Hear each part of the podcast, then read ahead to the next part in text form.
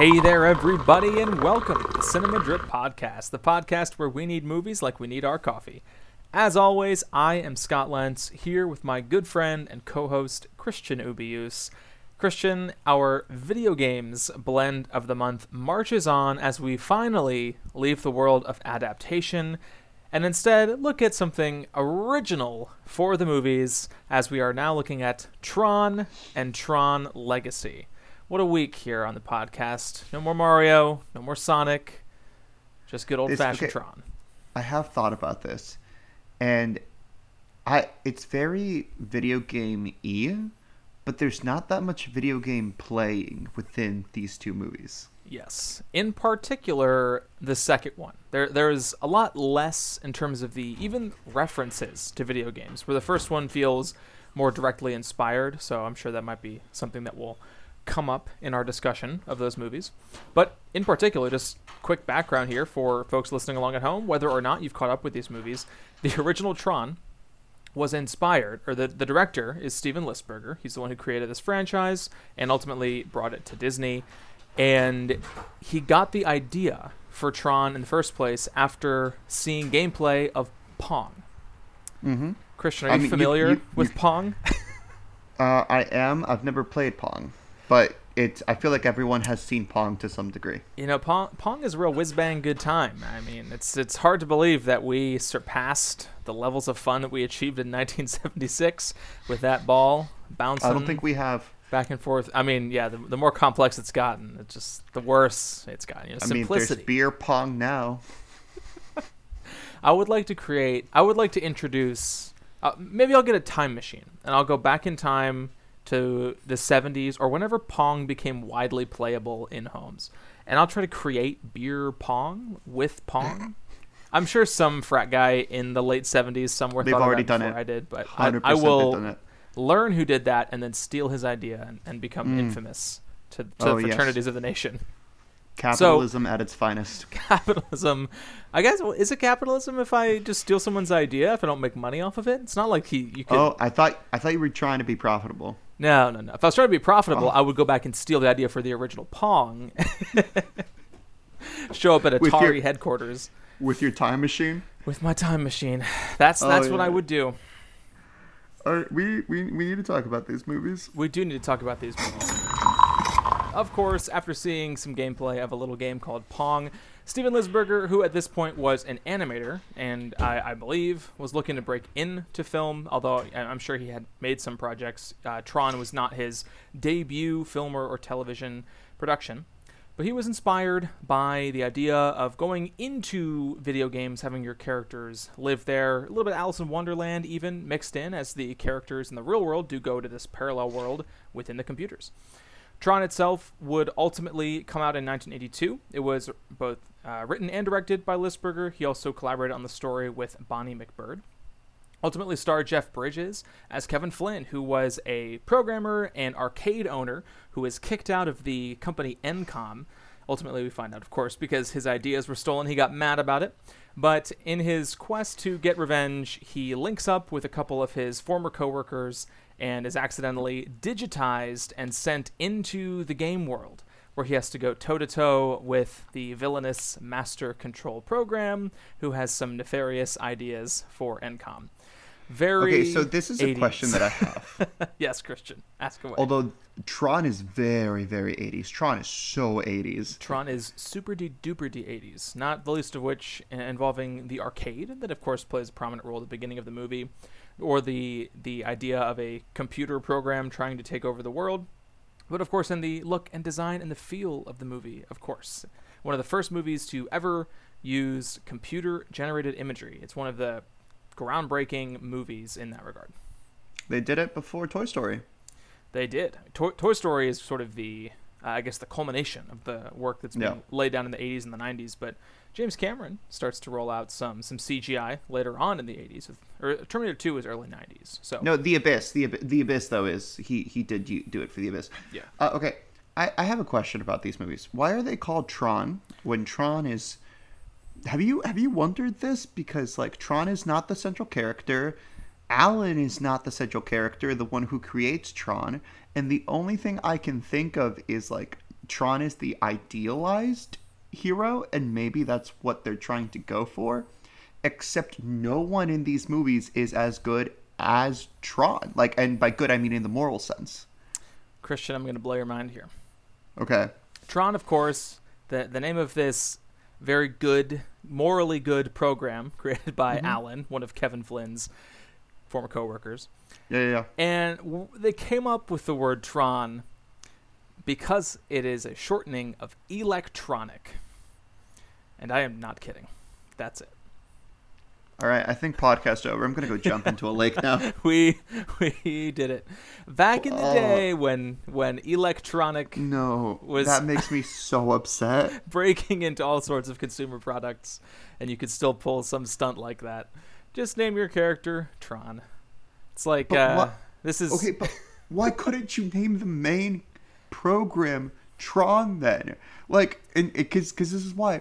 Clu, who is a major character in Tron Legacy, is a character for about two seconds in the first Tron. Indeed he is. And I do not understand why we couldn't just name the program Tron. Or why... Fli- I Okay, we... Mm, all right. Oh, oh, I'm upset. I'm if you've upset. got I'm notes upset. for Steven Lisberger, Christian, I'm sure we could track him down here in the great city of Los Angeles. Did you know that he was a background character in Tron Legacy? I As did was... see that. On Daft I M D B Punk somewhere. And did Daft they Punk. Yes. They were the the disc jockeys in Tron Legacy. Nice okay, use of uh, disc jockey there, Christian. Could have said D J. But speaking of those D Js, of course, the Daft Punk team would provide the score. Disc jockey is the appropriate term when talking about these movies. Christian, you're not allowed to use the, the acronym C G I as we discuss these movies. You must say computer-generated images. Computer-generated images, absolutely, absolutely. Of course, Daft Punk would show up in Tron Legacy and compose the score for it. Legacy, of course, being the sequel, the Thirty, almost thirty years in the making sequel, ultimately coming out in twenty ten, was the directorial debut of Joseph Kosinski, who many people will now know from Top Gun Maverick, among other movies. And Tron Legacy follows the son of Kevin Flynn, Sam, who is played by Garrett Hedlund. Kevin has been mis- missing for twenty years. He is lost, maybe dead, maybe kidnapped and forgotten about, who knows, and all of a sudden, Sam and Alan, who is still part of Encom in the future, has received a mysterious page of all forms of communication. They get a page from Kevin's old computer. So Sam goes to investigate and, of course, is transported into the digital world as well, where he has to track down his father and find a way to escape. So we'll be looking at both of these movies here, Christian. And as you mentioned last week when I brought up the idea, it's a little bit different from Sonic the Hedgehog and Sonic the Hedgehog two. In that mm-hmm. Sonic and Sonic two, we both feel generally mild positivity, fun movies to kind of have on, and you could sort of easily talk about them in a one wide range of conversation. Have it on while you do the dishes. But I really want to focus on each of these movies individually because they're so different. I think, number one, the original, of course, is pioneering a lot of the uses of computer-generated imagery, whereas Legacy, as the sequel, is coming up in a world where C G I is really taking over Hollywood. And of course, by twenty ten, it was old news to have movies with heavy C G I. Avatar came out in two thousand nine and, of course, was revolutionizing what we already had. So it's interesting to look at these two movies in their different historical uh, time periods. But also, they're pretty distinct in terms of their, their use of video games, which is our, our theme for this month. And it'll be interesting to unpack the two. I really think Legacy, unfortunately, kind of drops that. And I'm curious to see your thoughts on that as we as we look into these two movies. So first things first, you ready to dive into our discussion of the original Tron? I am completely ready to dive into this discussion. Right now, I am looking up information because apparently there's going to be a Tron three. That is... and it's That's right. going to... Its production is expected to begin in Vancouver, Vancouver this August. I was going to bring that up near the end of our episode here, but it's worth talking about now because, of course, these darn movies can't just have a sequel that comes out a short time after uh, one of the installments, but the threequel to Tron, tentatively titled Tron Ares, is set to be directed by Joaquin Renning, who has been around a little bit. He directed one of the Pirates of the Caribbean movies with his directorial partner, whose name now escapes me, but he's directing this one as a solo director, and it will star Jared Leto. So get our guy Keenan Color excited. His boy, Jared Leto, is taking on another strange role for Disney. All right, let's just get started. Actually, the more... Oh, in March twenty twenty-two, while promoting Morbius. Nope, we're done. We're done. No more Tron three discussion. Yeah, keep tough, going. Tough look for Jared Leto to be promoting Morbius and be telling people how he's going to be in a third Tron movie. Of, of course, here, Christian, let's just get into it. The original Tron here. Mm-hmm. My opening question for you, uh, it was really based just on your the way that you view the movie. It, it's got a, di- a sort of interesting reputation nowadays, has sort of a cult following. People did not go out in droves to see it. It was a, a mild success, made fifty million dollars at the box office on a seventeen million dollars budget, was very successful for merchandising, and actually spawned a spin-off video game back in the eighties. Roger Ebert himself gave it four out of four stars, but again, didn't start a phenomenon. So it built this cult following over time, and these days is mostly known as the first Tron movie, and for pioneering a lot of the computer-generated imagery that we see in Hollywood today.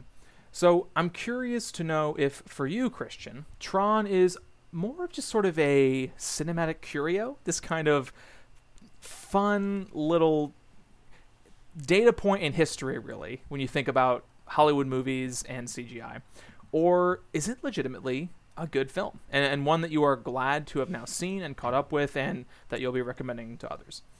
Well, you know, I've seen Tron before. We've actually mentioned Tron on the podcast before. We have. I'm forgetting this. So when we did our A I episode, um, because we had to, we forced people to pay for it. We did a curio of choosing two movies to recommend alongside A I that were actually available for streaming, and Tron and Avengers Age of Ultron were the two movies that I recommended. Okay. The the memories are not really sprinting back to me, but I trust you. So my, my apologies for forgetting this is not a first-time watch. Uh, okay. I, I also actually have seen Tron Legacy when it came out in theaters. It's one of the few movies I, for some, I'm, I don't know why, I had no relationship to Tron, but I'm like, let's go. To, to like the two times I went to the movies a year, I'm like, let's go, parents. Okay, um, Tron is is a weird film. I am positive on it because it's so cool to look at. Let let, let me say though, um, the the story has so many interesting ideas it's trying to grapple with, none of which really make sense. I, I don't know if you feel differently about this, but there's this weird religious undertone to the Tron movies because the users yes. are basically like gods, right? Yeah, and in, in the world of Tron, they when they go into the computer world, all of the quote-unquote people there refer to each other as programs because, of course, that's what they are. They're these sort of anthropomorphized blocks of code who are walking around as people. So they have a... either a good or a bad relationship to the users, the people above in the real world. And it that religious undercurrent is very apparent and kind of funny because the bad guys, of course, are very anti the users.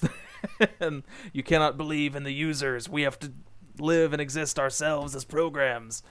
It's kind of a... It, it's a little bit funny. I have to be real. And the programs have developed their own society, which is, again, a little weird because there are bars and there are also hookers. And... and Christian, Christian I, while while I was while I watched these movies for the show, I, I kind of jot down my little notes. And a lot of them are just funny observations that I have while watching the movies. Some of them, of course, are actually substantive. But I did write down... I'm trying to... I, I did write down a little note for myself while watching the original Tron that just says, "Are there computer hookers?" It's just a flash. But it gets you thinking, especially as a grown-up who is not watching this movie as a kid anymore. And you realize, wait a second. I'm also... not entirely sure what the Master Control Program is trying to do. Like, he he is is kind of wanting to control all programs, but mainly he just doesn't want them to believe in the users. And so he's okay if the programs have, like, a seedy underbelly, as long as they're not trying to like do what their users want them to do, even though the master control program himself was made by a user and has like a weird relationship with that user. The master also, control program is sort of like proto Skynet. This movie came out before Terminator, and the the way he's conceived is so early eighties computers, yes, where computers absolutely. are really starting to become much more widely used, and people don't have a, a full grasp of what computers can and will be used for. And so also, the Master Control's program like plan yeah. is to steal other programs. Like he, he he mentions at one point, it, he either mentions it to Dillinger, who's his sort of like human counterpart in the real world, or he maybe just mentions it to one of his underlings about how he wants access to the Pentagon. Like, he wants to steal the military programs. It's, again, very funny. Also, there's um oh what's the what's what's what's the other thing about this? I I kind of wish I, okay, let's start with the positive. I'm actually really digging these performances, and yes, it is Jeff Bridges. However, the character or the actor that I liked more than Jeff Bridges was Bruce Boxleitner, because I liked Alan and Tron more than I liked about Kevin Flynn, more than I liked Kevin Flynn, because I think Kevin's just your stereotypical eighties ne'er-do-well, really, really intelligent, who is kind of also a deadbeat a little bit, and he has he's going like on his revenge quest, but it's actually, again, the movie is called Tron because there's a morally good guy who's helping him out. Tron's kind of fascinating. And, and and his like undying loyalty to the users, I think, is really interesting to see. And, and like, I wish we had explored a little bit more why, like the, the, the relationship that these programs have to their users, I don't think was fleshed out that well. I also don't know if people can tell. I like the movie. Yeah. Oh, I mean, I'm with you there. I'm positive on on Tron, and one way they do bring out that connection to the users is probably my favorite part about the movie, in that most of the main cast members have dual roles. Yes. So as uh, Flynn goes into the digital world, he sees that Tron, uh, Alan, who is the programmer in the real world, played by Bruce Boxleitner, who also portrays Tron in, in the uh, computer world. Cindy Morgan, whose most famous role is Lacey Underall in Caddyshack, for all you Caddyshack fans out there. She oh, yeah, is also all you all, all you Caddyshack fans that listen to this podcast. That that specifically is my father, John Lentz. So thanks for listening, Dad. Shout out to a movie that I know you like and that we have watched together, Caddyshack. But I have seen Caddyshack. I like Caddyshack. There you go. Cindy Morgan plays a, another programmer in the real world who, you know, is romantically involved with Alan, I believe, and plays a another program called Yori, I think, in the computer world. And the last kind of key cast member is David Warner, who plays Dillinger and the Master Control Program's voice, and also Sark, who's sort of the, not the main antagonist, but he's like the Darth Vader to the Master Control Program's Emperor Palpatine. He's the one out doing all of the M C P's dirty work. And it's really fun to see the... The, how these actors get to bring out the different nuances of their human counterparts and their digital computer counterparts. David Warner, personally, you know, as gets to be this malevolent A I program, but also this corporate, like, bad guy who has this funny line to walk because he's trying to steal credit for all of Kevin Flynn's ideas, but is also being bossed around by the Master Control Program. He's in this prison of his own design. And he gets to bring out those little nuances, both in the real world and in the computer world. Okay, I actually think... I, I, I know you wanted to split up the discussion of the two movies. It might be interesting to to talk about them together. Bef- before I talk about Legacy, though, the ending of this movie... When... So, spoiler alert for a movie, the good guys win... Christian, are you telling me that in this Disney picture, the good guys win? I am, actually. Yeah, yeah. And I'm going to have to sit on that for a little while. I'm, I'm really shocked. And Kevin gets a piece of paper printed that says that the original idea for the video game and for Encom was his. And I go, you're telling me you couldn't have just written this on a typewriter? Because that It's it's not even a full. It's like half a page. It's like a half a sheet of paper, and I go, "This is, this is what we were fighting for." Is there any way Kevin Flynn goes into a, a court of law in in this country and holds up that piece of paper? His lawyers hold up that piece of paper, and they're like, "See, Your Honor, my client did invent Space Paranoids and all of the other software that Encom is stealing his credit for." Oh, but but the paper says priority one on it. Mm. So obviously, yeah, no, that would hold up. I'm I'm silly. That that, that would for sure. That count. Holds up in a court of law. Now, oh, uh, I I really love the visuals, because I think visuals and like these weird random graphics from the seventies and eighties are more interesting a lot of the times than graphics from today, because they look so odd. And they have to be really practical. And so because of that massive distinction between like human skin and like the neon lights next to them, I'm like, this is cool. This is retro. Yeah. Tron has a little bit of like a like a fifties sci-fi feeling. Yeah. Movies where there there's been enough movies made where we kind of know how to do special effects, but we still don't have all of the capabilities to make our dreams come true. And so there's this this sort of blend of new and old in Tron. Like, all of the characters are wearing these sort of loose, not loose or ill-fitting costumes, but you can tell it's just a, like a nylon or like polyester costume that they're in with some goofy helmets and gloves to help them look like computer programs. But you also have these really fascinating and expressive backdrops created to bring the digital world to life. And one thing I did want to call out is that they brought in the French artist Mobius to help with the visual design of this mm-hmm. world. And he's someone whose whose artwork is used all over cinema. Uh, and he's he worked on movies like The Fifth Element as well, The Abyss, Alien. So he is a go-to for some of these really, you know, otherworldly science fiction type of movies. And his input and the designs they created for the movie, which also are pretty minimal in their execution, really work. In and even um, what almost over forty years on, it's still fun just to look at and, and see the imagination that they're doing with the really limited amount of tools they had. It looks like they made this movie using Technicolor. And if you look at movies that are made with Technicolor, they're really cool to look at, because the color is a, is made to pop. It's not made to look realistic, and it's fun when movies have that look to them. Now, I am, I am gonna say, Jeff Bridges really, really likes to kiss Cindy Morgan, whether she is playing a real person or Yori, the yes, program. He does. He does and like to do that. It's funny because Tron gets really upset. Like the one moment where he sees that there might be like some chemistry between the two of them, and Tron goes and like uh, like moves her behind him, like overprotective. But then Yori teaches him how to kiss at the end of the movie. I th- this movie's was so weird.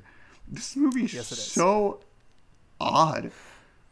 Yeah, that I mean, again, the, the sort of story and characters at the center of Tron are like just a little bit convoluted, and it, for some people, I think that's sort of a, it's like a feature, not a bug. You know, it, it's a fun byproduct of this movie that is so intent on creating this fascinating visual world and playing with just the imagination of what computers could be, what video games are like, and, and what would it be like to go inside your favorite video game and, and have to survive yep. there.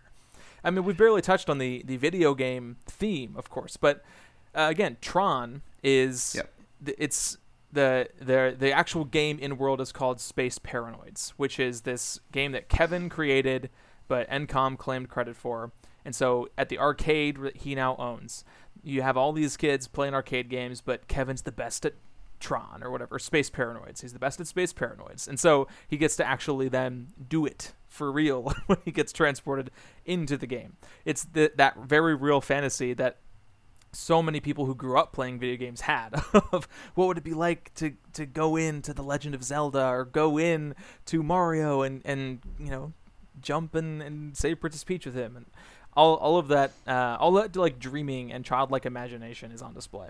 Yes, yes. The the like the cycle ride is really cool. The disc throwing is really cool. I think that a an improvement to this movie would have been to include more scenes from the real world to kind of build up the drama between what happens in the real world and what happens in the computer world. But I also respect that I'm being bombarded by so many visuals and cool artistic choices.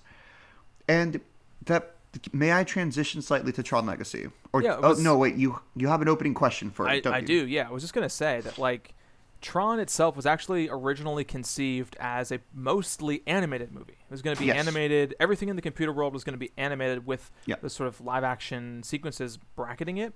So mm-hmm. I, with what we ultimately got as the final product, I do kind of agree with you that it would have been nice to see a little more action in the real world. Even bringing in Dillinger, David Warner's counterpart, or something, you know, just seeing these characters sort of acting alongside their digital counterparts. If they could have figured a way to, to do that, uh, I think it would have benefited the movie. And and I do think that the live action sequences also look really good. Like, there's a scene where Alan and Cindy Morgan's character, who's the real world, is named Laura. So Alan and Laura go to visit Kevin at his arcade before he is digitized. And there's a scene where they're all talking in his office, and I just, it was just beautiful to look at. There's these Venetian blinds casting light across their faces, these eighties neon lights from the arcade glowing in the background. Just like, man, they really nailed the the visual look of these sequences, but we're going to spend it all in the computer world. So I'm with you there. I think some more some more live action sequences could have benefited the movie, especially bringing out the comparisons between characters and, and flexing both types of uh, camera work here, the, the live action and the computer generated. But looking at Tron Legacy now, yeah. as we step forward into the future, I am curious, Christian, especially just starting with where we've been. We've been talking about the look of Tron, which is really the main draw to watching the movie, unless, you know, you want to be up on the story so that you can watch Tron Legacy. I'm curious just what you think about the the massively updated look of Tron Legacy, which, you know, at the time, state-of-the-art, top-of-the-line C G I, and it still looks good twelve years, thirteen years later. But I'm just curious what you think, because the original is wholly unique. You will not watch a movie that looks like Tron, but you'll see a lot of movies that look like Tron Legacy. So I'm curious just your thoughts on the, the look and the visual design of the movie, and if Kosinski, picking up as director, was able to, you know, actually build on what Tron had laid down. Okay. Uh, in terms of comparing the two, it actually impressed me how much I liked the visuals. The visual effects look incredibly sleek in Tron Legacy. Great word for it. They, oh, what's the best? They look slightly tangible, and I think that's the way in which the visual effects. Uh, they did not. Im- I'm not going to say that they improved, but they held their own. Because there were practical costume designs, and there were incredibly awesome neon light sequences, and uh, different bikes that were used that were actually, I believe, created for the movie. Now, that combination, and also the the outstanding cinematography and uh, darkly lit, even exterior environment that we were in when we were not in one of just the, the um, tech buildings that is around here, very much so impressed me. And I'm going to answer a different part of this question now. I'm actually going to just throw something in here. Wouldn't it have been great if the acting didn't remind you of a loaf of bread? What?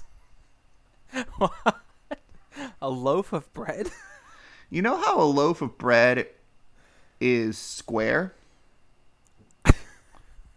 And uh, yeah, most loaves of bread. Well, you know, some are circular, I suppose. You get a baguette. You know how you know? loaves of bread all look the same? You know how loaves of bread all talk the same and that they don't talk? I was going to say, Christian, if your loaves of bread are talking to you, we should probably just end the podcast and maybe have a different conversation off air. I think that for content, we should have that conversation on air. That being said, the acting is so kind of flat. The acting is really, really flat. Interesting question. And I don't believe the chemistry between Garrett Hedlund and anyone. and anyone. Garrett Hedlund and his dog, no chemistry. And Garrett Hedlund is doing this thing where, like, I think half of his mouth he's keeping clenched, but the other half is okay to move around. Because he's trying to make all words sound like this to some extent. And I go, well, bro, what are you doing? Is this like a is this like a character? Did, did, did, were you okay? Did you undergo something as a child? Uh, well, I, his father was taken into the digital world. Like Sam Flynn, you know, no daddy. Had to be raised by just, his grandparents. It, yeah, he should have just like walked it off. So what you're saying is, is pretty in line with the, the critical reception to Tron Legacy. Um, should mention here, another relative box office success, pulled in just above four hundred million dollars at the global box office, but of course the budget was literally ten times as large as the original movie. It went from seventeen million dollars budget to one hundred seventy million dollars budget. So, is that again, including marketing? N- no. Uh, I don't. Okay. I think that's just production budget. So again, with marketing, with other costs, it probably got very close to breaking even. But that was the general sense of the critical reaction, is that a lot of critics, once again, liked the look of the film. They liked the score, the Daft the Punk score, music. The Daft Punk score is really interesting. And yeah. it's very – it's like a, a great comparison, I think, is Blade Runner twenty forty-nine. This this neon apocalyptic wasteland of a future, except this is blue where – Blade Runner twenty forty-nine is orange.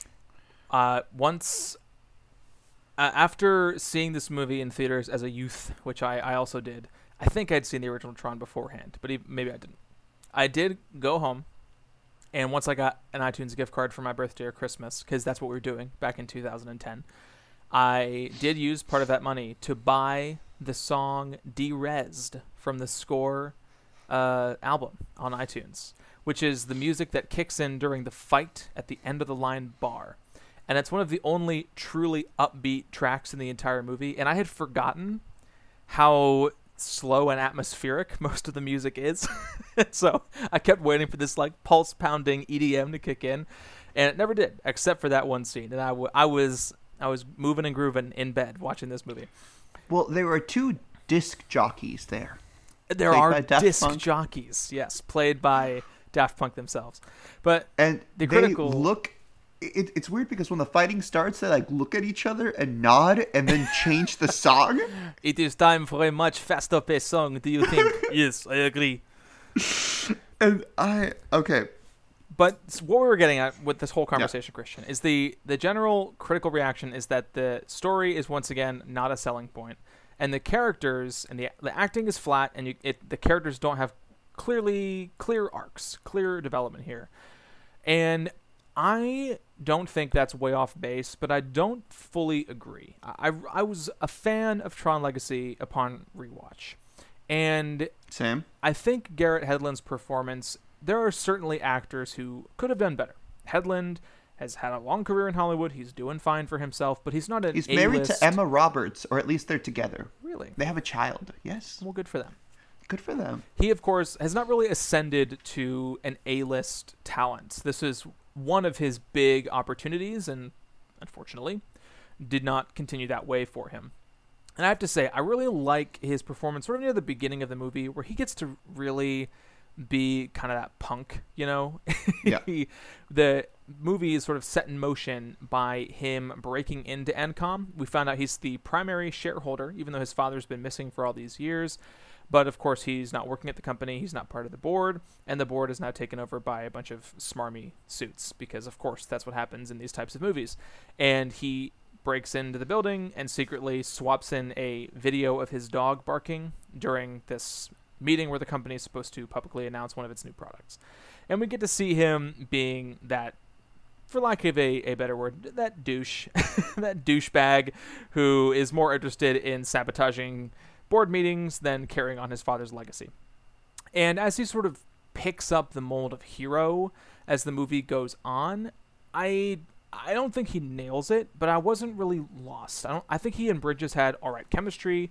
He and Olivia Wilde, who we have not mentioned yet, but is the third main character here, playing Cora, who's this other program that Kevin Flynn has been staying with, and, and they've been making do in the outskirts of the grid, this digital world, while he's been trapped there. I think what we have is all right. But it, it again, the human characters, unfortunately, sort of pale in comparison to the visual design, the creativity of the world, the music, the look, but you're left wanting by the more narrative elements. This, okay. Here's where I don't think it's Garrett Hedlund's fault. I actually don't think it's that many people's faults. This is where I do fault the direction a little bit and the story a little bit. Um, again, I think that if you had included more scenes in the real world, it helps flesh out some of these characters. But Garrett Hedlund's character is not allowed to respond to the fact that he's in a digital world. He kind of just has to go with it. And so when he is locked into one of the disc-throwing games, he's, like, rolling with the punches. You know, he realizes he has a disc on his back and he can throw it, but he's, like, good at the game immediately. And I will say I was kind of taken away slightly. Like, he's not even... I guess he's put on a transporter for a hot thirty seconds, but there's just not enough time for me to believe that his character has accustomed to the world. When he sees his dad, who, or quote unquote, when he sees Clu, who's formatted after his dad, he's like, "Dad," and then he just like stays where he is. It's it's a very stoic. I, I don't think that's a choice. I think he's being told to stay where he is. And when he sees his actual father, uh, Jeff Bridges is like, "We'll talk at dinner." And I go, "If this is the first time I'm seeing my father in, I don't know, like sixteen years? No, we're not waiting till dinner, bro. We're having that massive pig." By the way, where did they get that pig? They were eating a massive full pig for dinner. And I don't, like, do yeah. pigs roam the grid in the digital world that they live in? I, I have a feeling there was some some computer trickery involved. Uh, we do find out that Kevin Flynn, after all these years in this digital world that he created, has the ability to... code from within, I guess you can call it. He, no one carved the pig. The pig is left there uncarved. My my headcanon, Christian, is that the pig is visual. Like, it's just, if you try to reach out, it'd be like the food that Plankton, like his computer wife, makes for him. It's like just a picture. But then what are they eating? I don't know. The people in, in the grid eat and drink, and I just kept wondering, why are these programs eating and drinking? What, what are they drinking? What does it serve them? Okay, that, that no, no, no. That, that is answered in the original Tron. It's like an, an energy source. That's right. There There is a scene in the original where they stop at what would be a river in the real world, and it's it's like power of some kind. Yeah, it's like an... But it's not explained well, but you... No. They're ed- They're like, they, they grow a brighter shade of blue. Yeah, yeah. It's it's very much a, hey, this is fun. Now let's keep going. Um, while we do have to unpack the, the human relationships here, but I do have to say about Clu. Clu is the most twenty ten aspect of this movie because the C G I wizardry used to achieve the de-aged Jeff Bridges effect is like a jump scare at the beginning of the movie, because there's a scene set in the eighties where Sam is a kid and Kevin is talking to him before leaving for work, and eventually they reveal his face and it is horrifying, and then they bring Clu back once he gets into the digital world, and it's still it looks, that late yeah, eighties it, Bridges. It looks off. Like, it does. You look- are lost without a map in the uncanny valley. that is that is where we are. It is unsettling, and there there are a couple of sort of flashbacks where we see Kevin and Clu and Tron also, and it quite literally looks like a video game cutscene from that era, and it makes yeah. more sense in that context because all of those characters are C G I de-aged faces on other actors, so they blend in together and you can sense that it's from the past. It's not supposed to be representing what's happening now. But the when Clu is running after the good guys and chasing them near the end of the movie, every time it cuts to him, it's just a little bit unsettling. this movie, I think, wants to be Mad Max Fury Road. Really? I. Why do you say that? Because they are on their way to the source. They're on their way to the gateway that they opened to get into the grid, the digital world, and they want to get there and leave. And the way they get there is by riding a bunch of different vehicles and encountering a bunch of different kooky characters.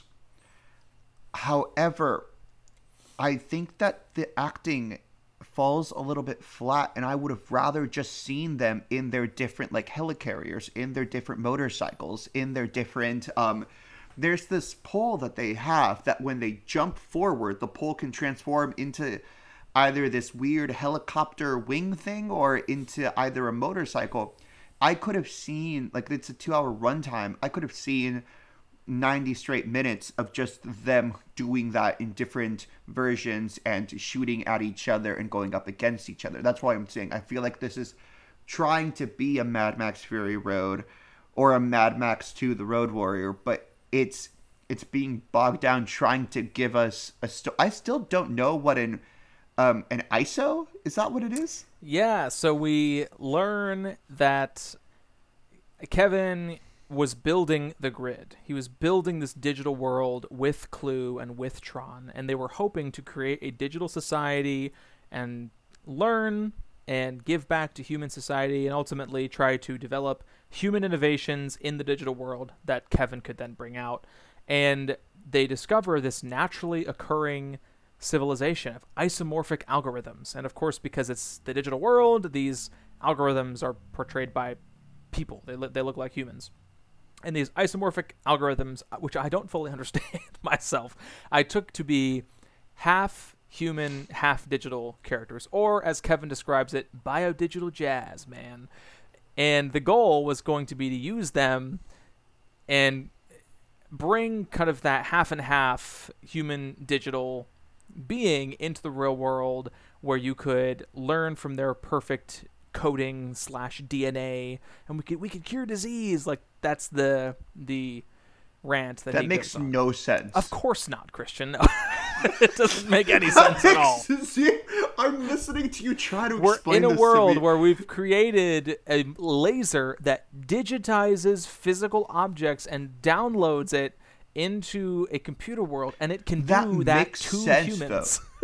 That makes sense, though. I don't know. For some reason, my head's like, yeah, I get that. Well, I think it's you... just it's straightforward is what it is, where even if it's absolute poppycock, we can understand that that scene in the original Tron where yeah. all the little bits of Kevin are sort of disappeared and turned to data. It's awesome. It's so well done. I wish done. more people had been sent just so that I could see like what poses they got. Oh, my gosh. So okay. when we try to complicate it yeah. by having these naturally occurring digital creations of life, then, yes, it does get a little bit. a little bit too far beyond the realm of believability, which is something you never want to be talking about when you're watching a Disney science fiction blockbuster. And okay, I Jeff Bridges' powers also are not well explained, because he will like kneel down and touch the ground, and he when he kneels down and touches the ground, it's almost like he's accessing the mainframe of the grid and coding stuff. But like, what? Because he doesn't do it that often. And it, every, like, all light will go off and it's just dark. And then he stands up and looks around looking menacing. And I go, oh, I guess he he did something. Well, I don't know what he did. The Kevin uses his quote-unquote powers occasionally, I guess. And I don't know if there's a story reason. Maybe it's that he didn't want to draw attention to him and Cora living out in the woods, basically, in this digital cave outside the city that has come to be built within the grid. But I don't I don't really know. In the story, of course, he is trapped there. He cannot get out. It's not worth trying. And so maybe he just resigns himself to a quiet life away from Clu, who, of course... I guess this might be an interesting uh, point to actually dip into some of the themes, Christian, because we we know that Clu was originally designed by Kevin to be this program that helps create perfect programs, essentially. He is this digital counterpart of Kevin, and his pursuit of perfection is what causes problems in the first place, because these isomorphic algorithms are not perfect. They're a little bit like humans. Of course, the world, humanity, all of us, we're all very, very imperfect, even the best of us. And for a program who is designed and written by ones and zeros to pursue perfection, of course, that would not do. And I'm curious if you what you think there, because I think the themes in the original Tron, again, not really the selling point, but you kind of see what they're getting at with this religious undercurrent, kind of jazzes up the world a little bit. There's also there's one other sort of like comedic conversation I want to have with you about the themes of the original Tron, but it's not important. We'll save it. So what did you make of any sort of theme work done here, especially when it comes to Clu and the sort of digital perfection versus human imperfection?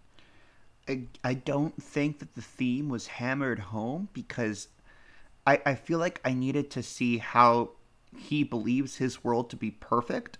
But all we saw was him as a slave driver. We didn't really see him moving toward anything except trying to escape.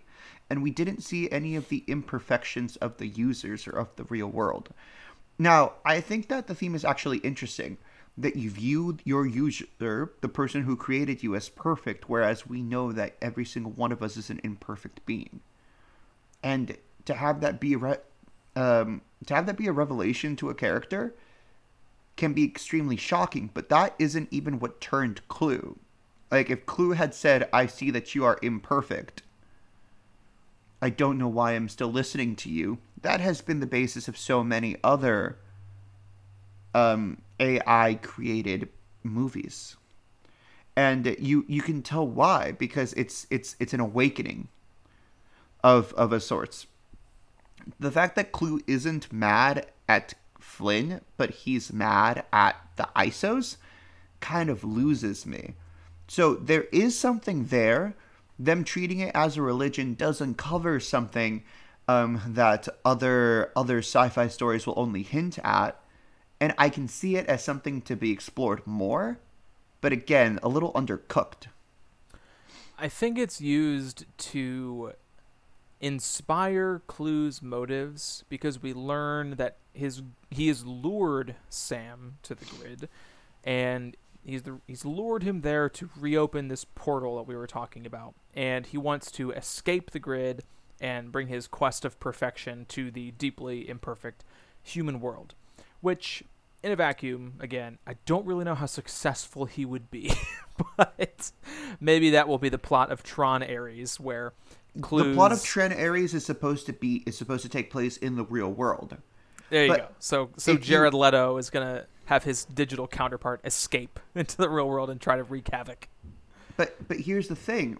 Again, I don't think that that would make a great movie. The thing that they keep missing in all of these different incarnations of Tron is that I think you need a mix of how both the real world and the digital world are imperfect, and how what they are trying to do is be pro-technology and interact one with each other. And I mean, that's uh, that's that's Tron's catchphrase, right? Which I'm now forgetting, but like, I, I fight do, for the users. I is fight. His catchphrase. I fight for the users. that's that's what he's about, you know. And, and Tron is that bridge character. He's the he's the one who epitomizes that theme of, of wanting to be this blend of... Why is this movie called human... Tron Legacy? We're, we got to it, Christian. This we figured it out, because he's the one who is the the program who fights for the users. He's this. He's got that perfect thematic blend of pro, of digital perfection and human imperfection. He he wants good for the users and for the programs. That's we got it. We figured it out. But there's minimal Tron, and Tron's my favorite out of these characters. He's more prominently featured in the first Tron movie, that is for sure. In Legacy, he has an interesting part to play, shall we say, and unfortunately, it, it, it would be a spoiler to say how he gets involved in the movie, but it's also not a very well-hidden spoiler by the movie itself, where I remembered what happened because I had seen this movie all those years ago, but I think even if I didn't remember what happened, that I may have picked up on where they were going with it. So now, I, I, before we end our discussion, I do want to say even looking back at this and Kosinski as a filmmaker, I've now seen three of his movies, he, I think, is great at using sound. And very much so, he can build such a great atmosphere and knows how the score should interact with the tangible environment that they are in. And, like, because what's the number one thing you remember from Top Gun Maverick? Sure, it's the planes, but it's the sound that the plane makes that stays with you. The this the moment in Top Gun Maverick where I, I think it's it's Cruise whose plane goes soaring over Ed Harris at the beginning of the movie, yeah. and the the boom of the plane's engines hit you. I won't forget that. But that's, I guess, our discussion, right? Yeah. Funnily enough, the in terms of Oscars attention, the original Tron actually received two nominations, one for costume design and one for best sound, but notably did not get nominated for special effects or anything like that. And what the F? Wait, let me let me see who was nominated for best special effects. Steven Lisberger, again the director there, he he was quoted as saying, "The Academy thought we cheated by using computers," which is truly hilarious when you consider that the Academy Award for best visual effects, of course, has now been given out for decades. I um, don't yeah. even know if it was being given out at this time because it's it was. eighty-two. You know who won? Tell me. E T There you go. No computers there, Christian. That puppet was all natural. Um, the sequel, Tron Legacy, would end up getting nominated for Best Sound Effects Editing when they were still delineating two different sound awards. So again, no visual effects award. No, I think I Tron thought Legacy. Tron Legacy was nominated for Best Visual Effects. It was not. Just the one. Uh, oh. And here you go, Christian. What? Here's, yeah, there you go. Here is my my funny... thematic concern I want to bring to your attention regarding the original Tron. I made a realization that I need to share with you because I need to hash out this theory here on the podcast. Sure. The original Tron is yeah. an anti-communism movie. The Master Control Program and all of his cronies are, by nature, an atheistic movement. They do not believe in the users, and they punish programs who say that they do. They're trying to gather up the programs without involvement of the users and trying to take over within the digital world and then, of course, take over the real world. And what was America's fear during the Cold War, but that communism would take over the areas where it was, Eastern Europe, Southeast Asia, and then take over the rest of the world, Europe, North America, et cetera. Of course, Christian... what color are Sark and the other baddies most commonly lit in? Red? That's right. Red. The color of communism. I rest my case. Well, also, though, in Star Wars, the bad guys have red lightsabers. Well, I feel like yes, red's but... kind of a go-to for a bad guy. Yeah, oh, yeah, it sure is, Christian. And notably, in Star Wars, the... not an anti-communist movie, let's let's say, but I couldn't help but notice the the the anti-communist I sense I got. I, it's, I, it's the no, early no, no. eighties. It's Reagan. It's a Disney movie. It just it felt right to me. I it, it I think it makes sense. I, I wouldn't be surprised if that was part of it. So th- this go... is this is a pro-religion movie. Indeed, the our, our guy Tron, he's a prophet. You know, he, he fights for the users. He, he is a prophet. And you know what they did to prophets? They killed them. Does that mean that, that Kevin, Kevin here? Oh my gosh, Christian, Kevin Flynn is like Jesus. He's a user yes. who came down to the digital world. Came down to the digital world. He was, he was fully programmed, but also fully, fully user. Human. And he's fighting for the programs. And and Tron, I guess, is he like, is he like Peter maybe, or like the John? No, no, no. Peter was too stupid. Clu was probably Peter. Um, Clu was he's probably Judas, John. I don't know. Probably. Yeah. Clu ended up being John. Well, Judas. I mean Judas. Judas. Clu ended up being Judas. That turncoat. Well, folks, there you go. There is our unpacking of the religious and political themes of Tron. Tacked on to the end of this episode here. Both of those movies are streaming on Disney Plus and are recommended by Christian and myself. Mm-hmm. Do you have a preference either way? Do you prefer the original Tron to Legacy? I I think okay. Um I'm going to go with uh okay, I I think I have to go with Tron is cooler, but Legacy is easier to sit through. You think? I think Tron is probably a better movie, and I think its visual effects are much more groundbreaking, but I think Legacy has more action, whereas Tron is a little muted on the action. Yeah, Legacy, again, it's a recognizable American blockbuster. It's a little yeah. bit more straightforward, down the middle. There's real craft, obviously. You got Joseph Kosinski making his, his first movie there. But the original does have that breakthrough, something big is happening feeling. Yeah. And it, it does, you see why it became a cult film, even though, again, relatively successful at the box office. You see why it developed that devoted fan base. Mm-hmm. Both those movies are streaming on Disney Plus, recommended by Christian and myself. If you missed them, as, as you're listening to this episode, I recommend you check them out. And if you really get into Tron, I also learned there's a uh, there's a T V show. It's called Tron Uprising. It aired for one season on Disney X D. Fills in the gap between Tron and Tron Legacy. You can check that out. There's also like video games and stuff. And eventually, Jared Leto, he's going to be Ares in, in Tron Ares. So we'll see what that's about if that movie ever goes into production. Who knows? It feels like we have to have at least a decade between Tron movies. Absolutely. That's, that's where we are with whenever this one eventually comes out. Christian, our video game movies blend of the month has almost come to an end. We have a special episode planned for next week, but before that, I do want to do some abbreviated awards. Um, I didn't share this with you in our outline because I'm really only interested in one. And normally we have more awards given in terms of maybe our best performance or best sequence or best use of the theme. But I'm really only interested in your best picture this month because I know the movies that we were looking at, by and large, nothing particularly amazing. A lot of movies that I think are good, ones that we enjoyed. We've covered five as opposed to our usual three. We had some differing opinions here and there, but I'm really just curious, what was your favorite of the bunch? And then we'll get into our plan for next week. Oh, man. Um. So. Ah, oh, man. Mario.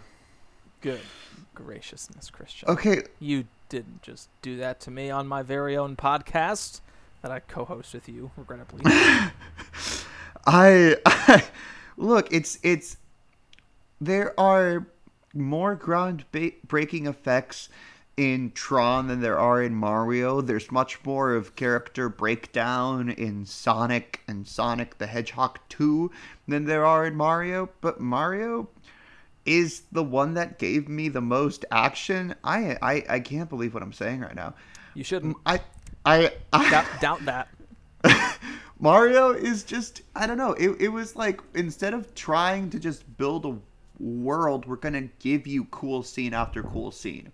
And I think Sonic. Wait, wait. Listen to me, Christian. Sonic got bogged down in trying to give me character relationships, and Tron got bogged down trying to build a religion that didn't make sense.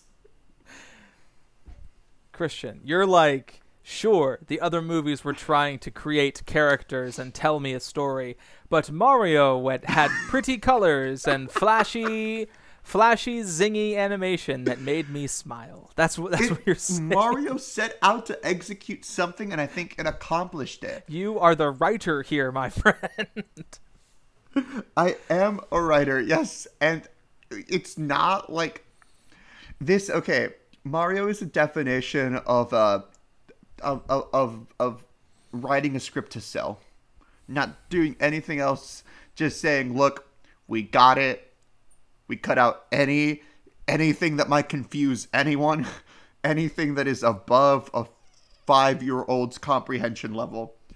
Here, now animate this. And it I it it was so much fun. I, I I've realized that if I have fun while watching the movie and don't need to think about anything else, the movie works for me. and and I'm I'm. It's not that I I am defending Mario, but also like, why am I going to say, like, no, Mario's not perfect, but it did what it accomplished, and I liked it. Like, that's all I want a movie to do, man. I regret how severely my mental health was affected by listening to more than one grown-up adult who can, like, vote for politicians and affect change in the world, give positive remarks about the Super Mario Brothers movie. I I felt disturbed by it, and I should have had the tenacity to push through and just be a hater. But I'm not used to being a hater. I'm normally the nice one. Really I've got been to me. So nice to all of your points for the past three weeks, and all I hear is "How dare you!"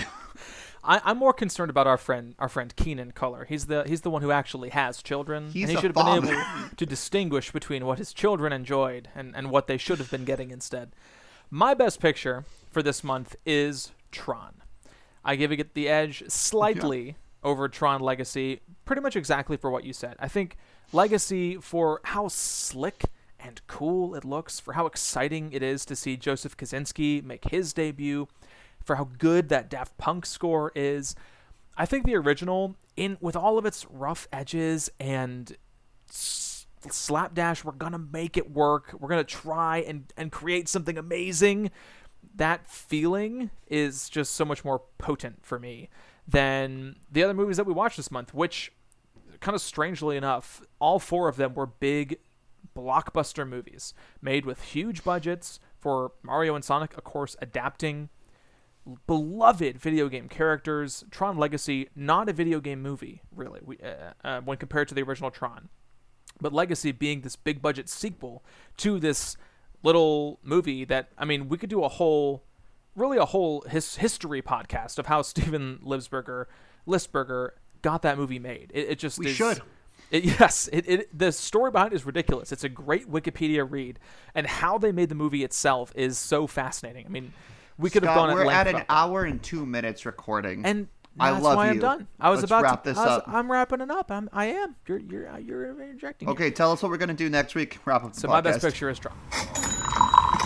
Next week on the Cinema Drip podcast, we're doing something similar to what we've done in the past, but it's going to have a little bit of a, a different uh, a different rule set here, Christian. So next week, we're doing what I'm calling the video game movie grab bag.